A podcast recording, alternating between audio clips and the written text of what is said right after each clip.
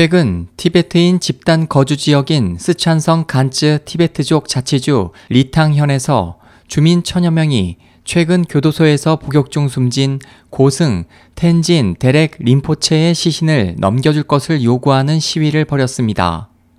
13일 자유아시아 방송 RFA에 따르면 이날 시위는 당국이 이 지역 출신인 텐진 데렉 림포체의 사망을 발표하면서 그의 시신을 주민들에게 인도하지 않은 것이 발단이 됐습니다.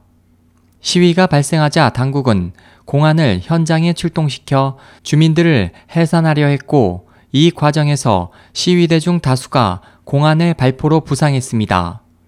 사망한 텐진 데릭 림포체는 지난 2002년 발생한 폭탄 테러범으로 지목돼 종신형을 선고받았으며 스촨성 성도 청도 교도소에서 13년째 복역 중이었지만 주민들은 그가 평소 티베트 전통 문화와 환경 보호에 앞장서 많은 존경을 받았다면서 당국의 미운 털이 박혀 억울하게 혐의를 뒤집어 썼다고 말했습니다.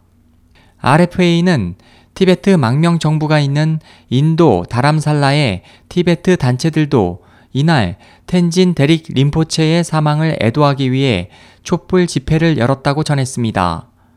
SOH 희망지성 국제방송 홍승일이었습니다.